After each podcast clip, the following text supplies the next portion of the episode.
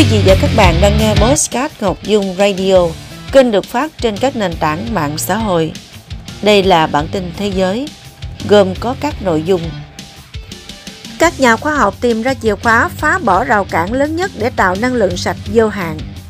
Nhật Bản phát triển hệ thống AI hỗ trợ chẩn đoán bệnh hiếm gặp. Google tạm dừng tính năng tạo hình ảnh người trong công cụ AI. Apple nâng cấp iMessage sẵn sàng thách thức mọi công nghệ giải mã tin nhắn. Biệt thự Boeing 737 độc đáo trên đỉnh nhất đá ở Bali, Indonesia. Beyoncé là nữ nghệ sĩ da màu đầu tiên đứng đầu bảng xếp hạng nhạc country của Billboard. Sau đây là phần tin chi tiết. Thưa quý vị, các nhà khoa học theo đuổi năng lượng nhiệt hạch cho biết họ đã tìm ra chìa khóa để giải quyết một trong những thách thức lớn nhất cho đến nay. Ngày 21 tháng 2 trên tạp chí khoa học Nature, các nhà nghiên cứu thuộc trường Đại học Princeton và phòng thí nghiệm vật lý Plasma Princeton Mỹ cho biết họ đã tìm ra cách sử dụng trí tuệ nhân tạo AI để dự báo những bất ổn trong quá trình tổng hợp năng lượng và ngăn chúng xảy ra kịp thời. Sau khi thực hiện các thí nghiệm tại cơ sở hợp nhất quốc gia D D3D ở Santiago, Mỹ, các nhà nghiên cứu nhận thấy bộ điều khiển AI mà họ chế tạo có thể dự đoán khả năng plasma bị xé rách trước 300 mili giây nếu không có sự can thiệp ngay lập tức, phản ứng nhiệt hạch sẽ kết thúc đột ngột. Các thí nghiệm cung cấp nền tảng cho việc sử dụng AI để giải quyết tình trạng mất ổn định trong plasma vốn từ lâu là một thách thức trong việc tạo ra năng lượng nhiệt hạch. Người phát ngôn Đại học Princeton cho hay, ông Eigerman Coleman, giáo sư kỹ thuật cơ khí và hàng không vũ trụ tại Đại học Princeton, đồng thời là tác giả của nghiên cứu cho biết, những phát hiện này chắc chắn là một bước tiến mới phản ứng tổng hợp hạt nhân. Gián đoạn là một trong những rào cản lớn nhất. Chúng ta muốn một lò phản ứng hoạt động 24 trên 7 trong nhiều năm mà không gặp vấn đề gì. Bất chấp những tiến bộ đầy hứa hẹn, năng lượng nhiệt hạch còn rất lâu mới có thể được sử dụng trên thị trường, nằm ngoài mục tiêu cắt giảm khí thải đáng kể và bền vững đối với tình trạng ô nhiễm làm nóng lên hành tinh, ngăn chặn những tác động ngày càng tồi tệ của cuộc khủng hoảng khí hậu. Nhóm nghiên cứu chung từ Đại học Kyoto IBM Nhật Bản và một số công ty khác đã phát triển thành công một hệ thống sử dụng trí tuệ nhân tạo AI để đưa ra các đề xuất về tên bệnh dựa trên các triệu chứng của bệnh nhân, đồng thời hỗ trợ bác sĩ chẩn đoán các bệnh hiếm gặp. Công cụ tìm bệnh hiếm gặp Rare Disease Finder sử dụng AI để học hỏi từ các cơ sở dữ liệu quy mô lớn và các tài liệu y tế về các bệnh khó chữa và hiếm gặp đồng thời dựa trên thông tin đầu vào về triệu chứng của bệnh nhân để đưa ra các gợi ý về khoảng 10.000 bệnh hiếm gặp và khó chữa. Các bệnh khó chữa và hiếm gặp thường rất khó chẩn đoán do số ca mắc ít và có thể mất nhiều thời gian để bệnh nhân được điều trị thích hợp. Giáo sư Fumihiko Matsuda của trường y khoa Đại học Kyoto cho biết, bằng cách hỗ trợ chẩn đoán, chúng tôi mong muốn kết nối những bệnh nhân có triệu chứng với phương pháp điều trị chuyên khoa càng sớm càng tốt.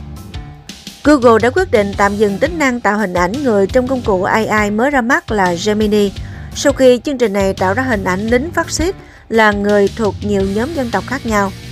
Quyết định của Google được đưa ra sau khi một người dùng mạng xã hội chia sẻ hình ảnh do Gemini tạo ra với yêu cầu tạo hình ảnh một người lính Đức năm 1943. Theo người dùng X có tên John L, công cụ AI đã tạo ra 4 hình ảnh bao gồm một người da trắng, một người da đen và hai phụ nữ da màu.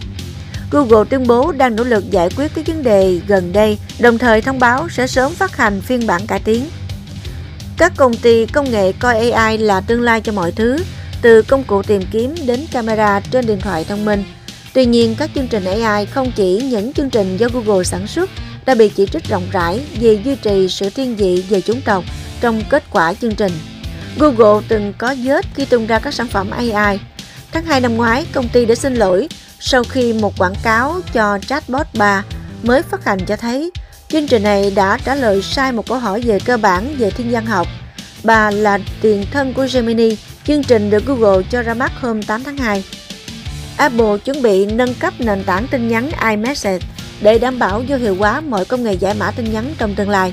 Trong bài viết đăng trên blog ngày 21 tháng 2, Apple cho biết đây không phải là việc thay đổi thuật toán hiện có một cách đơn thuần, mà là xây dựng lại giao thức mã hóa iMessage từ gốc tới ngọn. Theo đó, trong năm 2024, Apple sẽ thay thế hoàn toàn giao thức hiện hành trong mọi hội thoại được hỗ trợ.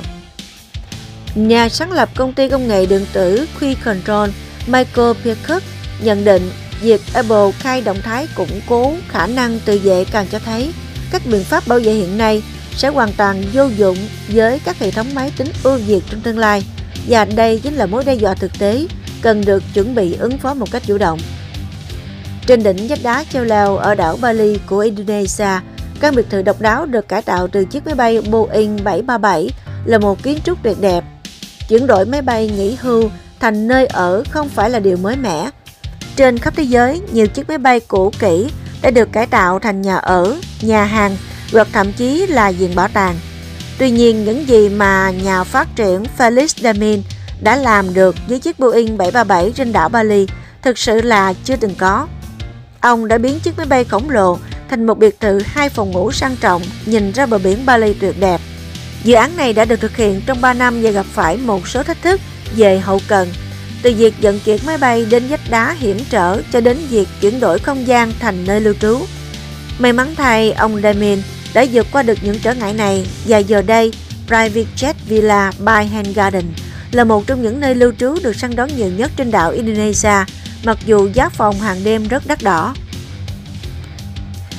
Beyoncé đã trở thành nữ ca sĩ da màu đầu tiên đứng đầu bảng xếp hạng Hot Country Song của Billboard sau khi ca khúc Texas Hold'em của cô ra mắt và đứng ở vị trí số 1.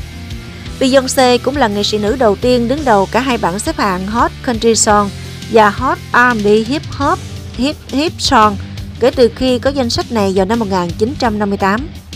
Ca khúc Texas Hold'em đã đánh dấu một trong nhiều thành tựu lịch sử cho nữ nghệ sĩ da màu này. Ca khúc này đã giúp cô trở thành nữ nghệ sĩ solo thứ hai sau Taylor Swift đứng đầu trong bảng xếp hạng âm nhạc này. Bảng xếp hạng Hot Country Song là một bảng xếp hạng dựa trên nhiều tiêu chí như doanh thu, lượt phát trực tuyến và lượt phát sóng trên đài phát thanh tại Mỹ, giống như bảng xếp hạng Hot 100 của Billboard. Vừa rồi là bản tin thế giới. Cảm ơn quý vị đã quan tâm theo dõi.